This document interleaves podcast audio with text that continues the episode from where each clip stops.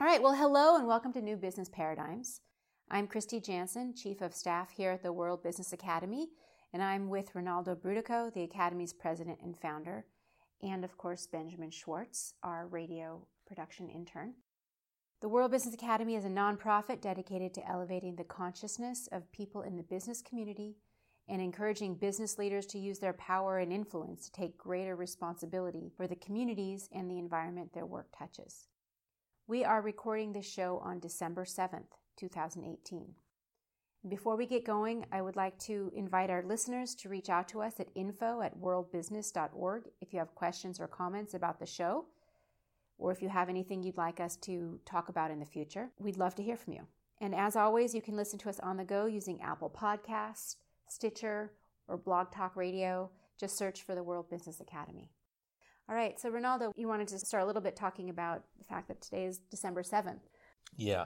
Hi, everyone. It's, it's an interesting day. Uh, December 7th, of course, is Pearl Harbor Day, meaning it's the day that we recall the tragedy of the surprise bombing of Pearl Harbor by the Japanese. And I think one of the interesting things to reflect on today is not just an era of bygone enmity between the United States and Japan, but the flip side. You know, in keeping with the fact that we try to always find the positive side, even in the most negative news, it's interesting to look at what's happened to the relationships in the world since 1941. December 7th, 1941 mm-hmm. was when Pearl Harbor occurred. It's interesting to look back and say, gee, you couldn't have picked a worse enemy than Japan. And the horror stories of World War II are true. The Bataan Death March actually happened. Many, many, many thousands of Korean women were pressed into becoming sex slaves to the Japanese army. Many of the interrogation techniques of the Japanese were what gave rise to international abhorrence that codified now the Geneva Conventions. In the Geneva Conventions. So, in many, many ways, if you look at that bygone era, and you could say, well, gee, how could it, such a craven population that permitted such incredible wrongs to occur in their name, how could they have not ended up on the dustbin of history? And yet Japan remains the third largest economy in the world and has survived 20 years, 22 years, unbelievably bad economic news. And has been, unfortunately, and even the good parts of Japan, you have to acknowledge today, you know, Japan is probably one of the most racist countries in the world. Maybe very few countries besides Japan. You could argue Israel, certainly South Africa before uh, Mandela.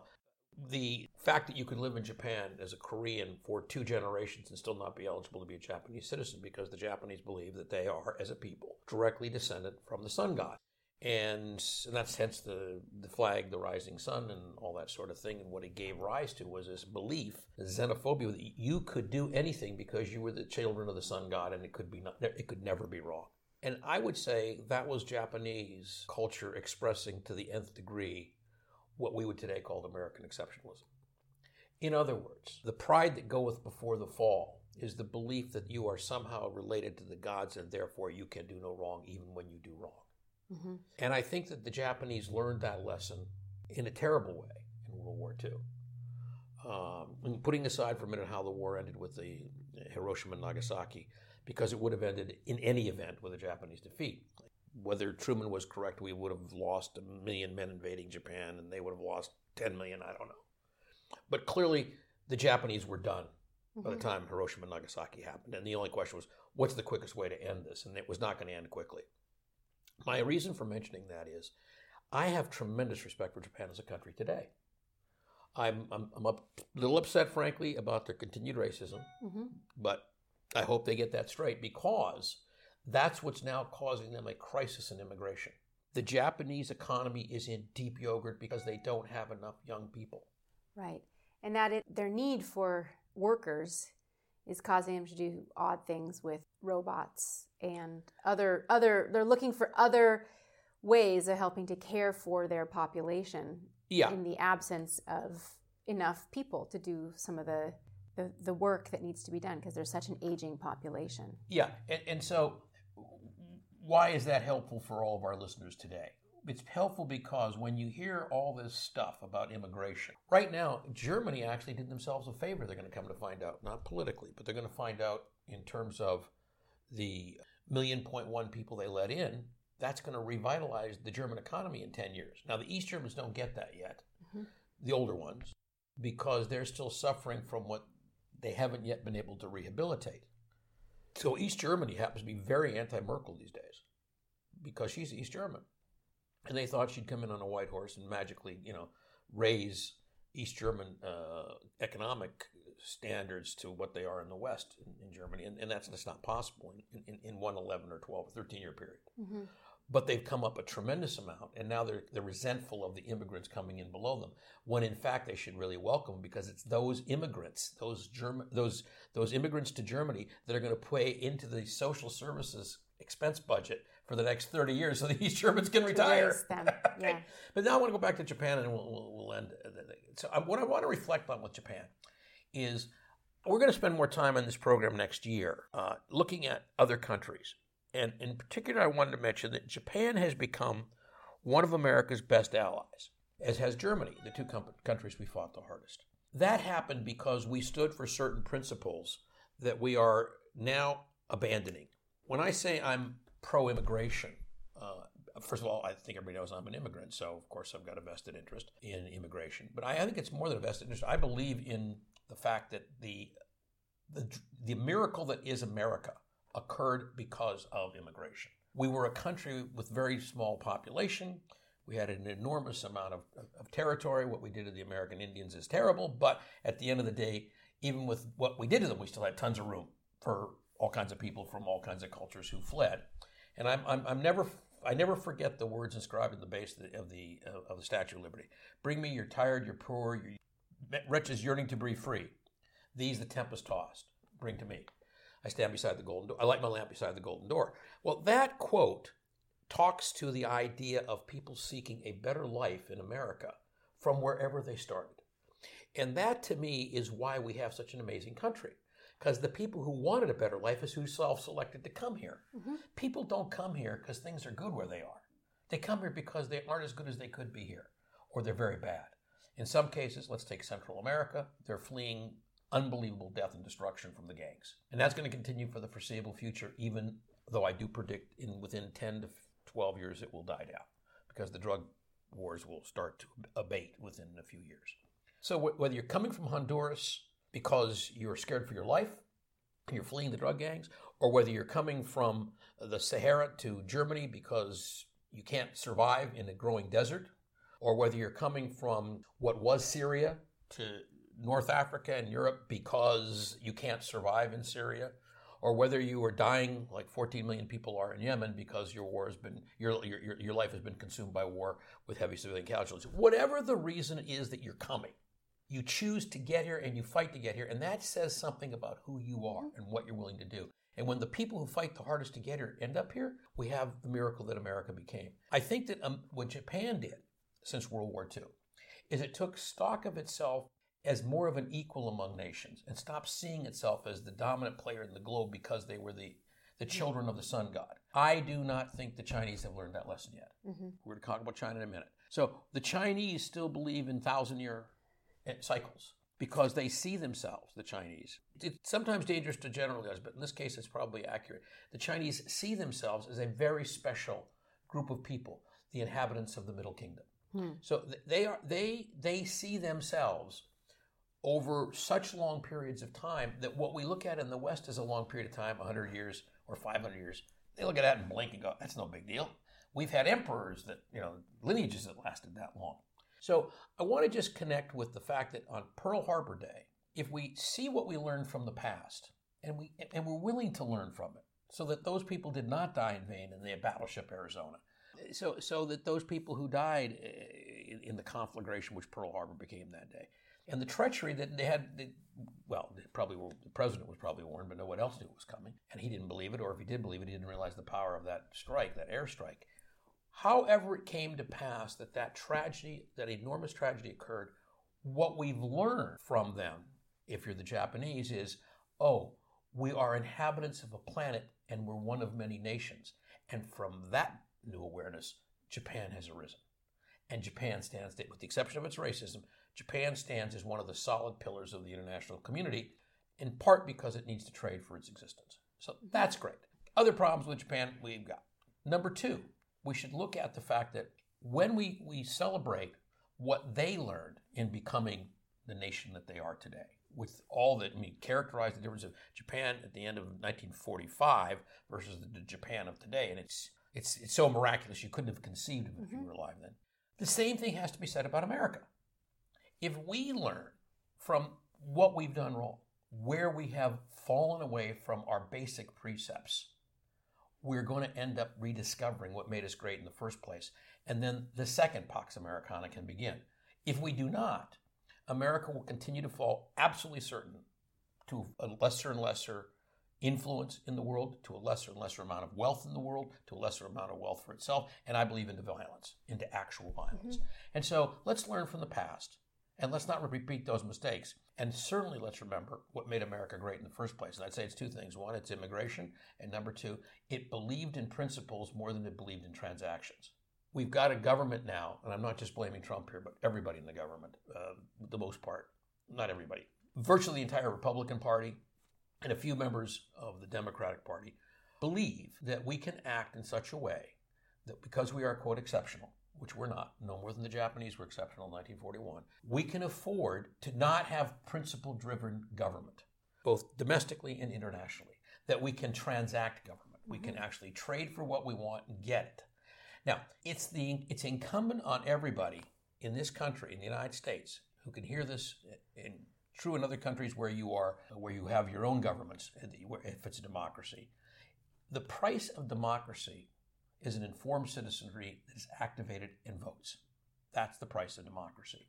And we have to realize that because we fell asleep here. We got too comfortable and this whole thing is coming unglued. The, uh, the wheels are coming off the bus of america every day. And we got to say to ourselves oh my goodness we got to get this back when you think of the positions that were considered radical a year ago when Bernie Sanders, or two years ago when Bernie Sanders first articulated, here, I'll give you a partial list because I'm, fascinated by this. Well, what makes it great? I mean, it's like yeah. Medicare for all. I mean, it was considered a radical idea. Seventy percent of the public is in favor yeah. of it. The idea of uh, free college education is now got about a fifty percent support. Right. No, the, all of these, all of these things, which were in the quotes, the far, far progressive uh, platform, is mainstream it's now becoming mainstream, which I think is tremendous. Yeah. Just to, to finish up the idea or the thought about December 7th and Pearl Harbor Day, I just want to acknowledge that George H.W. Bush, in his passing, he was the last president who actually served in the war in World War II. And it's sort of an interesting time if you look at this last 70, 75 years and the end of this first Pax Americana and the concept of what is our greatness? And, and I, I like the two the two principles or the two characteristics that you uh, highlighted which was the immigration and the fact that we are a nation of immigrants and that that is the the the bottom sort of that what it that's what america is. Yeah. And that idea of that and the other which is uh, principled leadership and being the the moral authority in the world. And that's that was that was the and, characterization our self-characterization after world war ii yeah and, and, and I just want to link. It's, it's not only that it felt good. You know, we all felt good about ourselves. Mm-hmm. We felt like we were the leaders of the free world. We felt like we were bringing democracy mm-hmm. to the mm-hmm. planet. We felt like we were reconstructing the globe, and we were. And we got rich doing it. Right. My, my point is, people think, well, you can't be a nice guy because you won't make enough money. That's just so crazy. Right. Nice guys make more money. More money. I mean, nice guys finish first, not last. You know. Yeah. And when a, when a guy who's not nice finishes first, it's usually because some fraud or deceit occurred.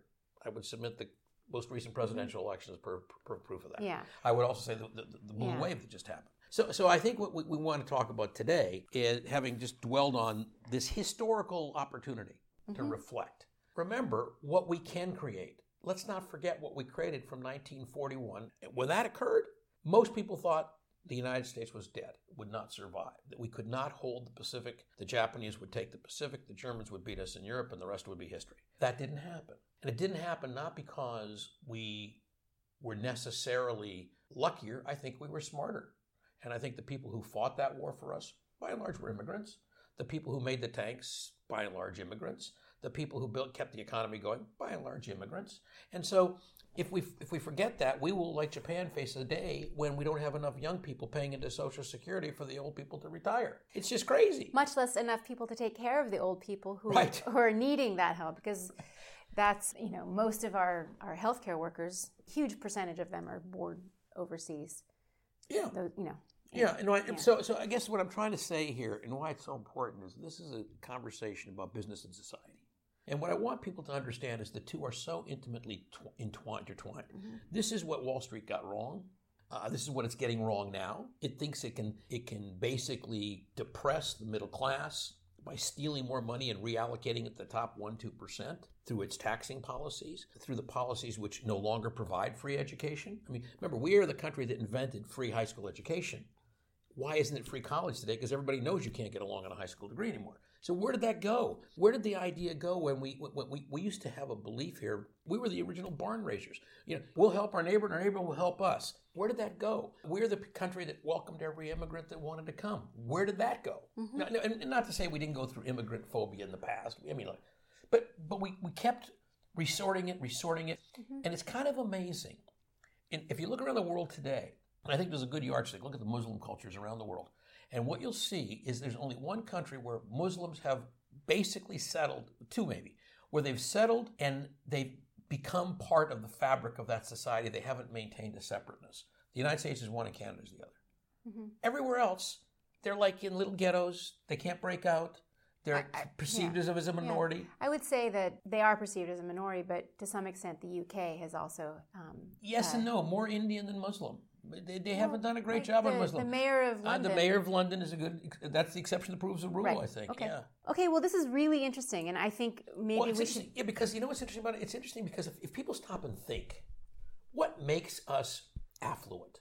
What makes us great? What makes us great? And since we're trying to talk about how people can pay their bills and feel better about themselves, whenever you get a topic where you can point out, hey, what feels good actually is better for you financially, it's great for us to tie that together. So that's that's sort well of put. Well where put. I'm coming from. Okay, okay so, so, where want, are we going to go? Want to jump into the indicators and the stock market? Okay, let's, start, hey, let's talk about the stock market. Okay. So, so everybody, um, today we're doing this show on December seventh, obviously, and the market dropped another 560 points today. So we are now officially at a correction. The correction is defined as 10% below a recent high. The S&P, which is a much better gauge than the Dow of overall economic activity, because there's 500 companies in it and not 30 and second of all because the number of the constituents of the s&p 500 changes with less frequency than the dow as a percentage. So given that's the case the s&p is a better indicator of the overall economy. To the extent that stocks indicate the economy what the s&p 500 is indicating is we have now got what's called a formal correction a 10% drop. This is the opening bell. It's not the end of the correction. The correction has barely started I will be shocked if we don't drop another 10 to 15% relatively soon and in a continuous pattern. So every time you see the market go up by 50 to 100 points one day or 200 or 300, watch for it to come down that or more the next day. Because, and we talked about this the last show, is the dead cat bounce. Remember that? And I, you know, I'm, I'm, sure that PETA doesn't like that term, as I said in the last show. Right. I wonder what their their substitute. but but I but it's because it's a, technically a financial term, which you can look up in Wikipedia. I, I use it so that people understand. When we talked about that, and, and we turned out we were right because the next day the market dropped 600 points. What we're talking about is how there's always going to be some bounce back and forth, even when you're in a dropping market. So the the way to look at the Dow or the S&P 500, I'll now switch to the Dow because Trump takes the Dow and has made it into this thing he, he he's convincing people was synonymous with the health of the U.S. economy, even when the economy was increasingly unhealthy. That was a mistake because the market's just the market. The market isn't the economy. The market can be a good predictor of the future of the economy, and I think it's doing that now. But it's just the market's just the market. So when Trump turned the market into this barometer, this yardstick by which to judge his success at the economy, it has an impact. And now that it's turning down and will continue to turn down, it will have an impact as well. So behavior will change. So one of the things, you, if you didn't notice it, you know, we've talked for about a year on the show about the, the VIX uh, so-called worry index. Uh, it's shot above any recent high mm-hmm. recently in the last day or two, and will continue going up, I believe. What, and just to, to reiterate, what is the WIX? What is the, the VIX? The VIX, the VIX is, is yeah. the index that goes up the worse people are afraid. Okay. In the in the economy, the more fear, the more the VIX rises. The less fear, the VIX drops. It's a long story how they get that. It's, that's basically what it's used for, as a barometer of up and down. Now, the reality from the point of view of the economy is that the Dow and the S&P 500 is not synonymous with the GDP.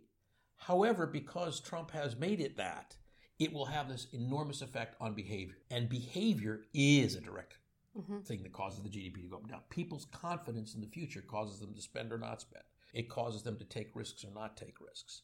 And when you have a depressed, when you've got, I'm going to say, everybody who's not in the top 10% hasn't been doing particularly great for about 40 years. If you're below the top 25%, you've been going backwards. If you're at the 50 percentile or below you've gone dramatically backwards. Mm-hmm. So, an inverted wealth distribution which we know is happening since the 70s. Yeah, we've been talking about that also for the last few months. And we've been talking about it, so now it's coming home to roost because, and I, I used to use the expression, you, you, can't hollow out the economy. If, if the middle class can't spend, since we're a consumer driven economy, the economy's got to go down. So we talk about fundamentals. In fact, I want to show, uh, just a couple of numbers that's interesting. In, we said starting in, in 2017 that we thought the market would go sideways or down, not up it's gone completely sideways up until now, and now it's going down. So we're now mm-hmm. going to be below 2017 yeah. in a few in a few weeks. Number two, we said gold would go sideways or up. It's gone sideways and not that far up. It'll start to go up again. And I said to everybody, if you put your money in gold, you're going to at least hold. You're going to hold your money. You're not going to lose it, and you'll be able to sleep at night that it's not going to go down. People who put it into gold did well. People who bought the VIX did even better. People who bought, who short, there's a man named David Vogel who built a fund that shorts oil stocks. David, who was a gazillionaire before this, is now an even richer gazillionaire, obviously, right? Because he shorted oil stocks. That's probably the best bet you can make. yeah, and by the way, I don't think you can keep shorting them. I, I don't think oil stocks are going to stay at this level much longer. Wow. And, you know, oil's back up. Uh, OPEC, uh, late in the day, announced a cutback of 1.1 million barrels a day and we burn about 100 million barrels a day globally. Uh, and so that's about a 1.1% drop in production if they pull it off. They think 800,000 of those barrels will come from Saudi Arabia and OPEC, and the other 400,000 from non OPEC members. Interestingly enough, the largest producer in the world right now, the United States, actually is not part of that deal. Mm-hmm. And Trump's viewing this as an opportunity to, you know, Expand drill production. even more. Yeah. Uh, and so he's going to increase drilling on federal wildlands by I think something in the order of magnitude of 10 million acres. It's like the new proposal. So, and these are all areas which previously were, were set aside for endangered species. Now, mm-hmm. why is this important? It's important because everybody listening to the show needs to know this is not the time to go buy stocks because you think it's a temporary dip. And what you're going to hear Wall Street people saying soon, if they, well, some have already started saying, oh, buying opportunity, market's down, quick buy before it starts to go back up again. It's not going back up again. I was shocked the other day. I, I heard that 80% of all the economists that are routinely polled on their views of the economy, 80% believed that the recession would start by 2020. A lesser number, something like 35%, thought it was going to start by 2019. Now, here's what I find fascinating about that. We've been talking about this recession coming on for a while. We, I was surprised that the tax bill went through because it was so favorable to the rich. Um, but it did, and we called that a sugar high. We said that's going to have no lasting positive impact. And when the sugar high ends, which it's it's ended at this point, you're going to see the economy start to turn down because that was an artificial boost to the economy. Okay, that boost is over, and we can see right now no lasting impact. Right. Except the two percent are even richer than they were before, and the other 98 didn't do so good. Yeah, and a couple a couple of uh, indicators on that. I mean, the yield curve. We were talking a little bit about that. Well, yeah, we did talk about yield curve. I mean, I mean, we talked the we said the yield curve will invert, and when it does, you got 15 to 18 months till you get into recession. In a normal context, that's true. It isn't going to take 15 to 18 months this time. Why? Because Trump is shooting himself in both feet, and we're. It turns out the feet he's shooting are our feet.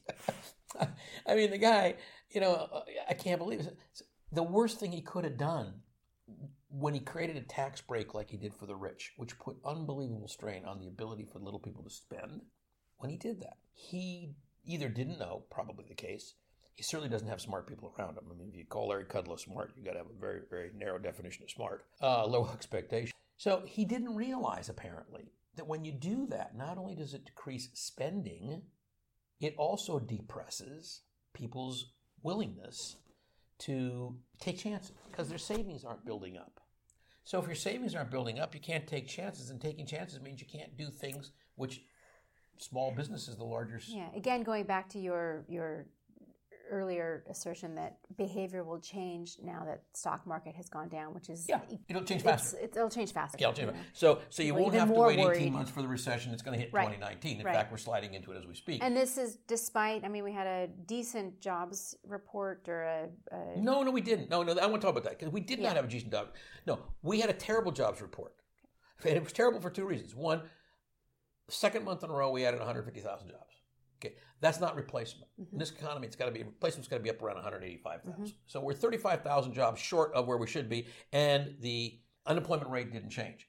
That tells me conclusively the unemployment rate's getting played with, played Mm-hmm. with, because we've had two months in a row where we should have gone.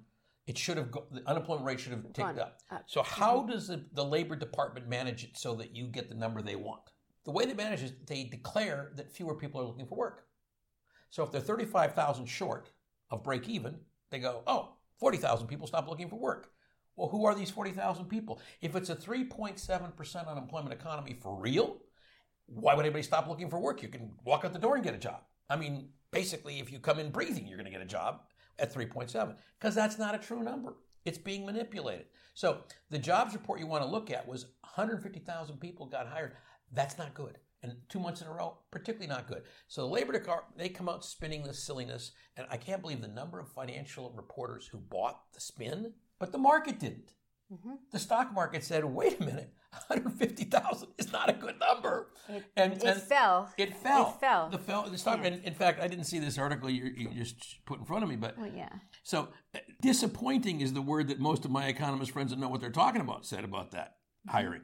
That number of people, that's not good. So we had a disappointing jobs report. To me, what's important is that people realize you can't put the money in the market yet, so you got to keep sitting on it. The risk of putting it into gold is that inflation will not go up, and if inflation doesn't go up, gold probably won't either.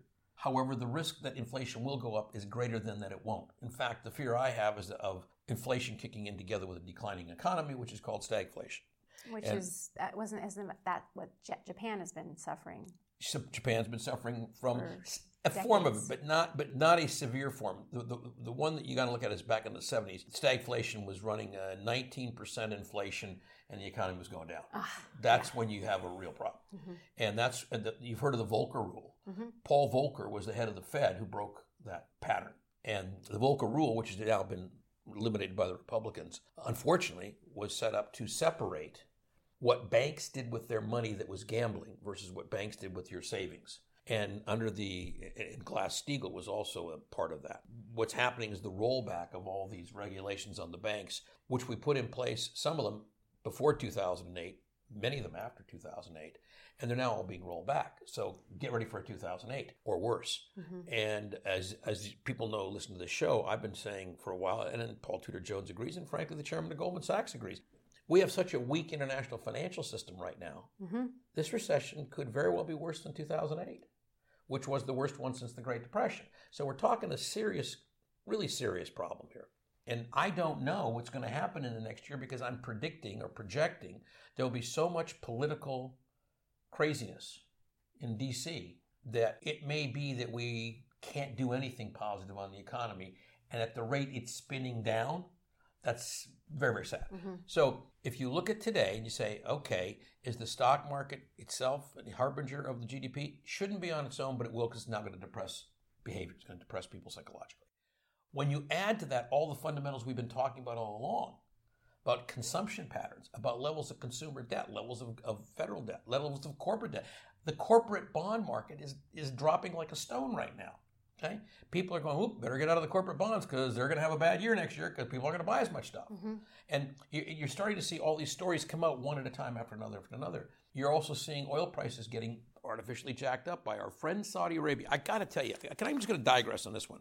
Trump sold a large section of the public, even people who are not Trumpies, on the idea that his relationship with Saudi was, was keeping the Saudis from pumping too much oil, or pumping too little oil, and that because of his direct personal relationship with the Saudis, he, Trump, was keeping them from reducing the production and thereby keeping oil prices low. As recently as a week ago, he bragged about that.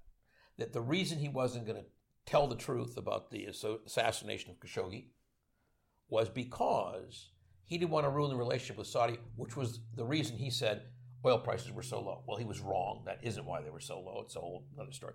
But it just goes to show you that even though he didn't say anything about the Saudi government on the Khashoggi killing, he's, and he's, he's certainly not saying anything to them about the atrocities in Yemen, they raised it. They, they lowered the production anyway. Mm-hmm. So, so much for his personal relationship.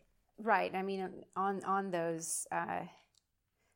Benjamin just pointed out that since OPEC was created, it has cheated on its production benchmarks 96% of the time.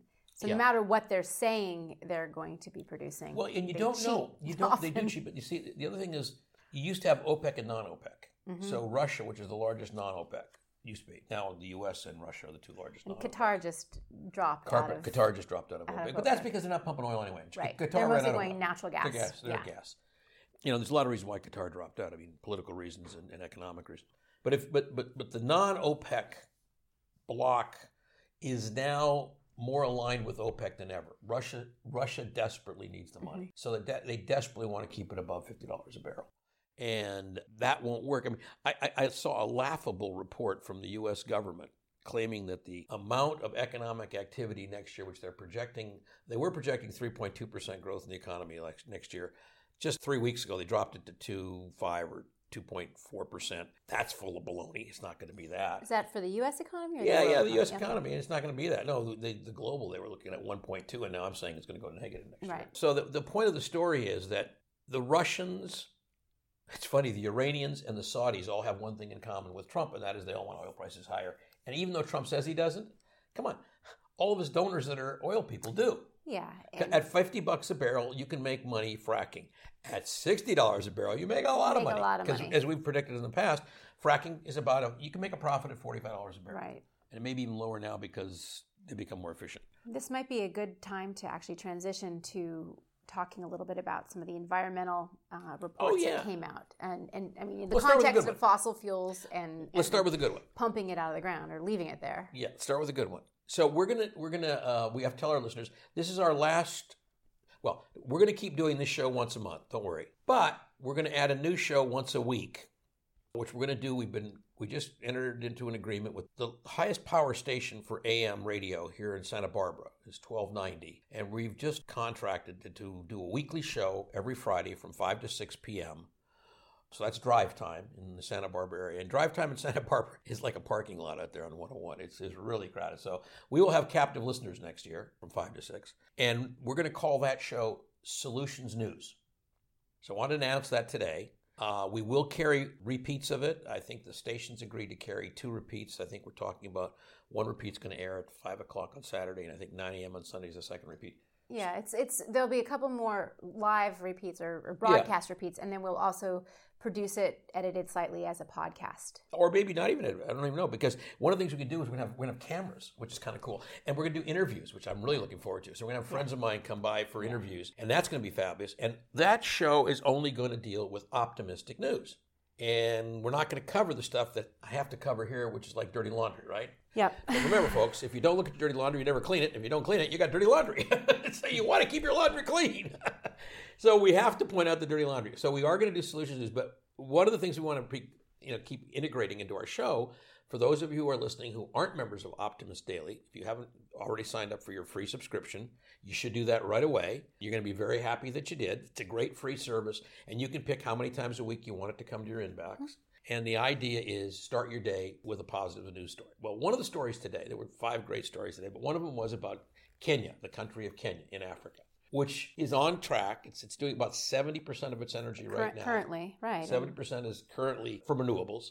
And they want to get to 100%. One of the reasons they are doing so well is because of uh, thermal, geothermal, there, which uh, to me is the energy source, one of the huge untapped resources mm-hmm. in the future. But they also have a lot of wind and they have uh, solar, obviously. So Kenya's going to get to 100% within, I'm going to guess, a couple of years. Yeah, their target is to have 100% renewable electricity generation by 2020. Yeah, so so that's really that's less than 10 years. That's like we're talking a lot less. That's two years. Two years, right?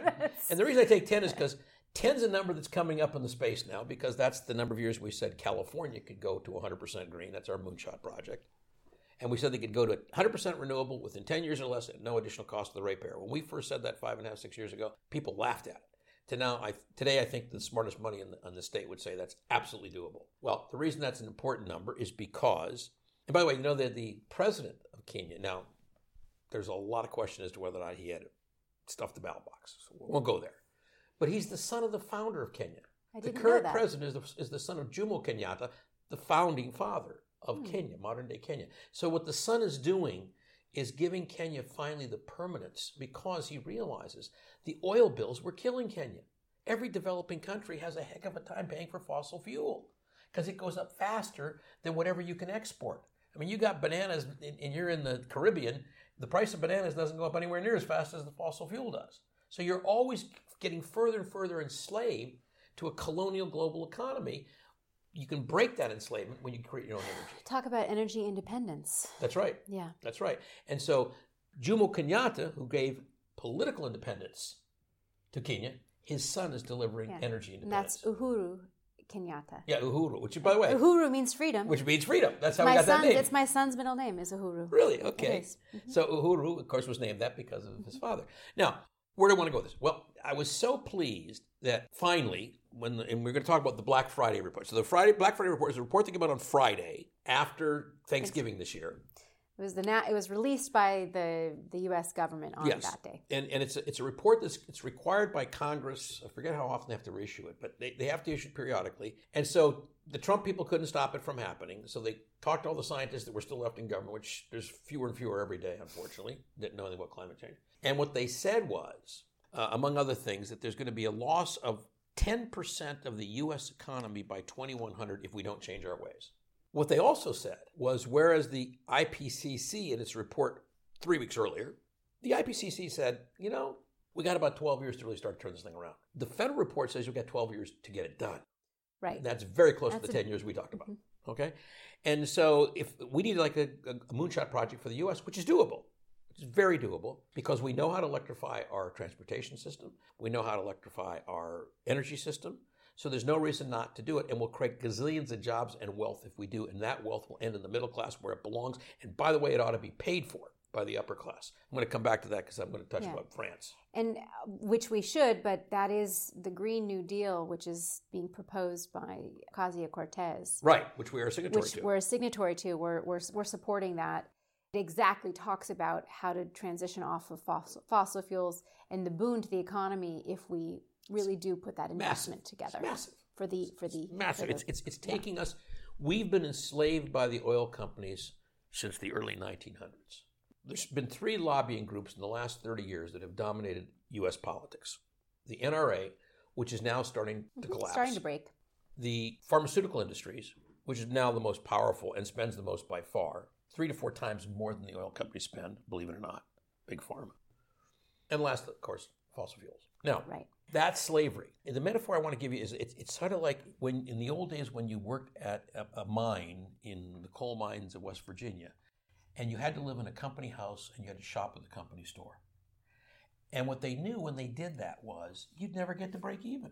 You'd live your whole life thinking you were free, but you were enslaved because your housing and the company store ate up everything they paid you. Right. So you stayed in permanent poverty, and that's how we got the hollows of. That's the indentured servitude. That's the indentured that, servitude. that this modern. country was built upon. Yeah, with regard to fossil fuels. Mm-hmm. So, first of all, I want to announce for the record the real numbers, not the ones you're going to hear, is not that you're going to have a 10% loss in GDP by 2100. You're going to see that 10% loss of the economy, I'm going to say by 2035 or sooner. So they're saying 2100, which is 65 years later than I'm saying. I'm saying that the beginning of the end of human civilization, as you know it, is 2035, and it will be clearly over by 2060, which is 40 years before they're even worried. International Sea. I want to say that the the emissions, uh, the U.S. emissions this year, which I believe were 1.7 percent higher last year, this year they're 2.5 percent or three percent. It was over three percent higher this year, and are increasing because of the war on the environment that this administration is waging, both in terms of the air emissions, in terms of the water. They're now trying to roll back the Waterways Act so that you can pollute anywhere you want in the country. I mean, it's just, it's insane what we are doing to ourselves. And we, the people of this country, are permitting it because we put these people in office, or didn't, but they got in office, and we didn't stop it. We just did a blue wave, which means the House is now back under control, but the Senate's wildly out of control. Mm-hmm. So what's got to happen immediately, starting in January, people all over this country have to get clear on their values. So I'm going to list what basically this was Bernie Sanders' platform when uh, two years ago, and everything I'm about to list has either 65% support in the public or higher, with the one exception being uh, I think free college education maybe is at 57%, but it's clearly over majority. Okay, but more than 70% believe that we should have Medicare for all, mm-hmm. universal health care. Finally, out of 28 industrial nations will join the group. Will finally become a first world nation. Yeah, and I want to speak as a Canadian. I got to. People say Canadians don't like their healthcare system. Like heck, we love our healthcare system. We think we got a great healthcare system. And and you ask any Canadian if they don't like their healthcare system. I've never met a Canadian that doesn't like his healthcare system. Okay, so you've got to have universal healthcare. You've got to repair our broken bridges, and you've got to start building real public transit inner city trains, intra-city trains. And we don't need to do bullet trains, and we don't have to go 500 miles an hour. If we could just get from LA to San Francisco in eight hours, I'd be happy, and that's only 380 miles. And we don't have any of the rail distribution networks we need to get our suburbs connected to our metropolitan areas. So we have this whole massive infrastructure project. If we were to spend it all at one time, and we won't because of inflation and whatnot, you're talking about probably something in the order of $50 billion or more. has to be put almost immediately in infrastructure. And my guess is, in order to get it done right, you're probably talking two trillion. Mm-hmm. But when you spend that two trillion, the vast majority of it's going to go to Americans. So instead of taking money out of our pockets to make some 2% person rich, so they could have a, a, yacht that's 100 foot bigger than their last yacht, or an airplane that's you know 20 feet longer than their last airplane, this way, the money goes to the people who need it to spend it, and therefore the consumer economy kicks in. Mm-hmm. So, if you want to heal America, hire Americans to build infrastructure. Guaranteed college education for free, universal, period. And we ought to do debt forgiveness on the debt we've already got in college students, because otherwise we're impairing an entire generation to never be able to get ahead. Right. And then therefore they can't spend. It's interesting that student debt is the only other thing besides your taxes that cannot be expunged into bankruptcy. Right. And, and that got written in by the banks. And by the way, the banks, when they get that money, take no risk because the government guarantees it. Right. So it's 100% guaranteed, and they're getting massive percentage and, and, interest. And there's no personal, you can't get out from under that. Can't get out from liability. No, unless the government changes the rules. And which it needs to. I, I, think I sent you last week an article about how the millennial generation is quotes killing various industries. It's not because they have real market shifts. It's because they are much poorer than previous generations. They don't have the money to spend on course not. Uh, houses on on. Yeah, well, uh, take take houses. Take houses. So the two industries that historically, for the last four decades, that have had the most effect on the overall GDP of the country have been housing and automobiles. What's getting creamed right now is housing and automobiles. Okay, so housing's been down now five months in a row and going to keep going down for the reasons you just gave and others. Cost of money's going up number of people who can afford a house is going down. The cost of materials is going up. Uh, tariffs doesn't help that at any. Oh well, tariffs that's insane because now you're paying exactly, more for the wood, exactly. Right, Canada. Anyway, so you got you got the housing industry basically in, in a world of hurt and going to get worse. That's one of the fundamentals. You got the, the automobile markets were already peaked out at 16 million units a year on the way to 14 million. Now they're on their way down further from yeah. that. Um, GM just uh, cl- closing 15, down several 000, plants. Yeah. 15,000 people out of work at GM. And, and, and you've got places like the Chinese, this is so funny, the Chinese own Volvo, right? Volvo just built this massive plant in the South. I believe it was in South Carolina. And I could get the state wrong, but I believe it was South Carolina. And it was designed to build cars that were going to ship to China. I don't think that's going to work out it's very well. It's not going to work out really well. So they're going to have to reconfigure that plant, and they're going to sell a lot less cars. Plus, they're dealing with the tariffs that cause the cars to get me more expensive. And on top of that, instead of having a government that leads the automobile industry into new forms of transportation, this government is punishing people going to new forms of transportation. So another one of the Bernie Sanders planks is we need to get renewable energy. No question. If Kenya can do it, we can. I mean, Kenya can do it and we can't do it. Come on, yeah. really give me a break, please. Yeah. So when I look at the the fact that, in my humble opinion, the tipping point on climate change isn't going to happen in 12 years, as the federal government warned. We've already passed the tipping point. And the question is, how bad will it get? How fast? And will we react at that point? in time to save ourselves. So we have an accelerating runaway phenomenon now. Mm-hmm. And when we are fighting for scarce dollars, and we have to, uh, right now, I, I, saw a number. I don't know if it's accurate, but I think it came from the New York Times. Three hundred and six billion dollars last year, not this year. Last year, three hundred six billion was the cost of quote natural disasters, climate change. Okay. Now, my guess is that's got to be over four hundred billion this year, just from what I know happened, because you got two yeah. hurricanes, and you got floods, and you got forest fires, and if you add it all up, it's got to be over and, 400 and, and it, it, seems to be accelerating each year it over is, the past, which is the hockey stick curve we talk years. about all the time. Absolutely. Yeah. So the reason I'm mentioning this is I want people to focus on the fact that climate change is the world's worst problem and the world's biggest opportunity. If we address this issue effectively, we'll recreate wealth in the country and in the world beyond our wildest imagination. And the only thing holding us back is a restriction of the funds because we're we're basically enslaved fossil fuel industry and we're kept broke by the pharmaceutical companies and a broken medical care system. Mm-hmm. Fix the medical care system, fix big pharma. I can't I can't get it out of my head that we pay 40% more for the same drugs in America that we make in America that the Germans pay for. And the reason is because Germany negotiates the drug prices and of course gets them for 40% cheaper. And we permit them to gouge us. Mm-hmm. It's just insane. So we have now an opportunity to choose. We have to say, okay, if we don't have 12 years before the tipping point, if we're already at the tipping point, every day we don't do something better is hugely disadvantageous. And what now, at the very best, we've increased CO2 emissions at least 3% or more this year. Right. And and on that note, I mean talking about the need to really make changes. I mean, I want I'd like to just mention the situation in France with with the the yellow. The, the, yellow vests and Macron trying to raise gas taxes a little bit to try to okay, let, us go move to into a green yeah. economy. But what happened there? Yeah, okay, so that's really important. First of all, I believe that the gas tax was voted on before Macron was elected, actually. He was implementing a policy from the last administration because he liked the policy. Number two, because he had no political party when he got elected. He wasn't hearing the groundswell of objection. But I want to talk about the yellow vest strike in Paris because in France because people are misreporting it as a resistance to a carbon tax on gas by the French. That's not what happened.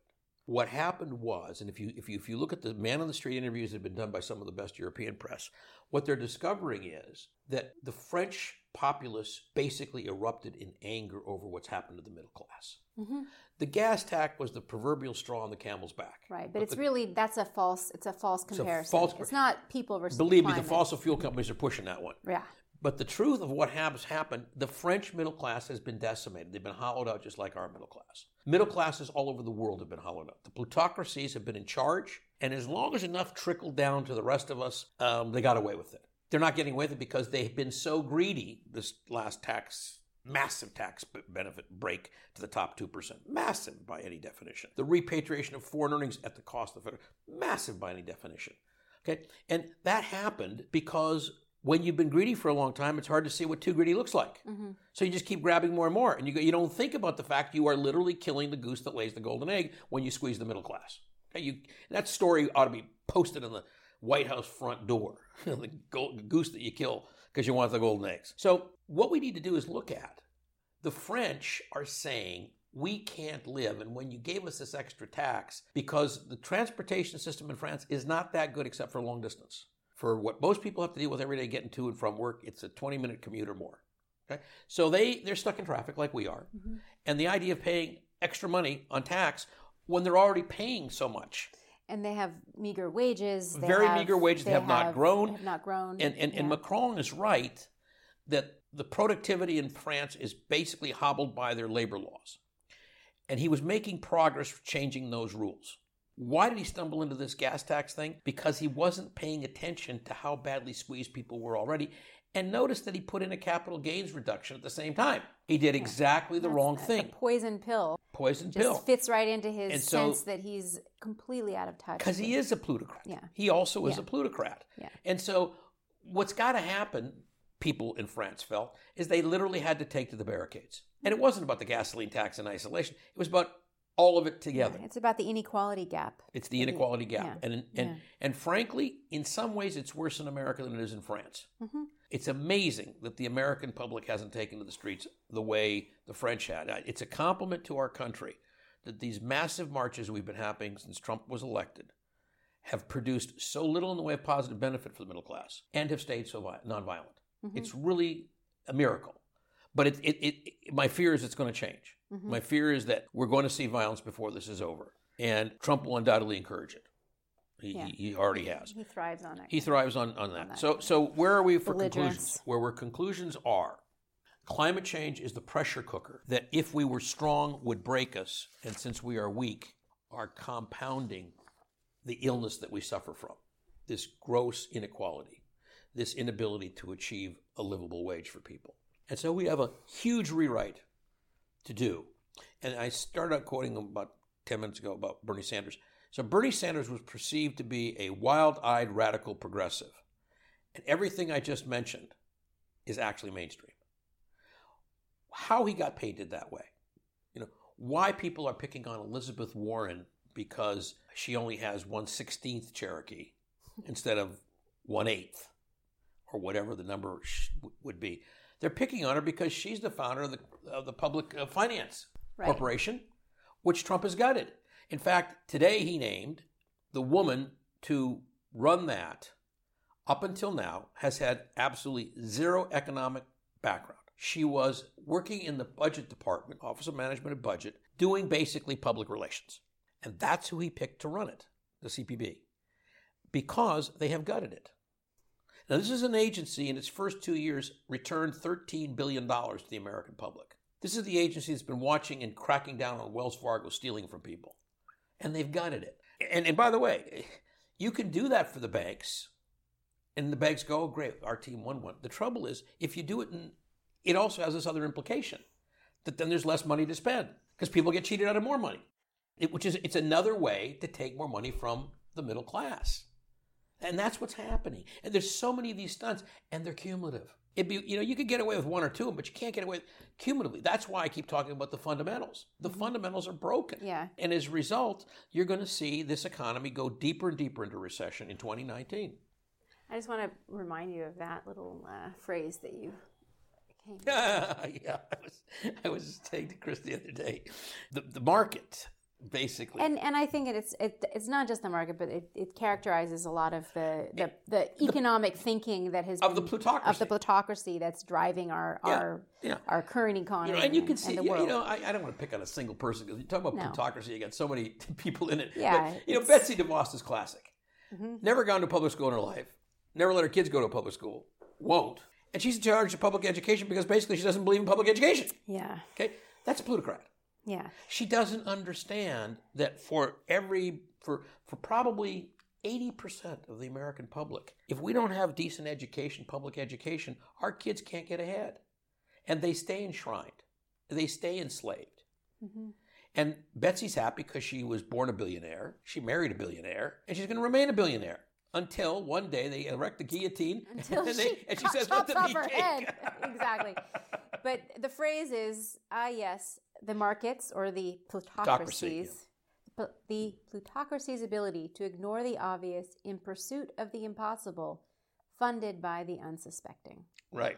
And then I went on to say, it's like somebody walking into a bar and you, you see somebody who's really, really looks like they're having a great time because they're drunk. And you go, gee, bartender, I'll have whatever they're drinking, thinking that you can afford to get drunk too. And of course, you can't if what's coming is an IQ test a few minutes later, or you have to do some uh, some task that requires manual dexterity, or you have to get in your car and drive home, or or or. By the way, a quick one that just happened today: Uber and Lyft have been uh, competing to see who could go public first. Uber was going to go in fall of 2019. Uh, Lyft was going to go in April or May. Both of them have basically let the word out that they're going to go early in 2019 before the recession hits. Oh. And the article that I saw on this just today was funny. It was like, if you're a unicorn, which is a company that achieved a billion dollars in, in, in asset value before going public, if you're a unicorn, better go public soon because the markets are closing down, in effect. And they are, as they should. Now, Will that change us? In other words, will this adversity change us so we start doing smart things again? Or will it drive us to be so resentful of each other that we get violent with each other? That's the question. And I guess that's the question. And why don't we end it there? That's. Uh, oh gosh, I hate to end it on a question like that, but okay. I mean, no, I, I, mean think that. Well, we we okay. have we have the choice. How how That's do right. we choose to react to this world? Is are we going to let the this downturn teach us, and are we going to learn from the from the mistakes and actually come out of it stronger, or are we going to continue to be at each other's Yeah, throats? you know, and and I, I'd add this thought: at the darkest hours of World War II, the Battle of Britain, you know, when Churchill was asked, you know, what would happen with Hitler on the shore ready to invade and buzz bombs destroying London, et cetera, and all the children in London were, were literally sent into the country so they wouldn't die, countryside. And he, you know, he said, "We will, we will be victorious."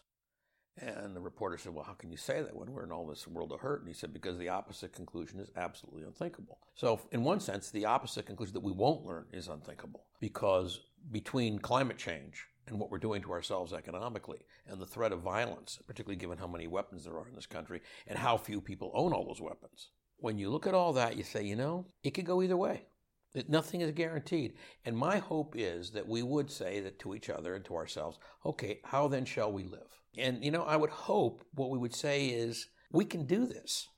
We- we- We've had challenges before in the history of this nation that seemed insurmountable. People forget that we took on the largest military power in the world to win our independence. You know, Britain was the leading military power in Mm-hmm. The world. So we can do this. we can. okay, we we- and to Human end where we started. No one thought we were coming gonna- togetherness. no one thought we were going to survive the Pearl Harbor Mm-hmm. attack, and we did. Uh, there are other things that have happened in our history where people were betting against us.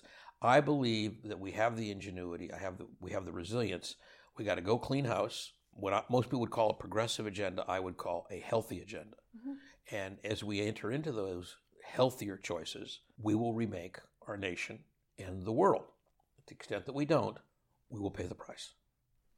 And that's and that's where we'll end today on this Pearl Harbor. Let's hope Day. we don't pay the price. Let's hope we don't pay. Let's let's not pay the price. Let's not pay us. the price. Let's It's up to us. How then shall we live?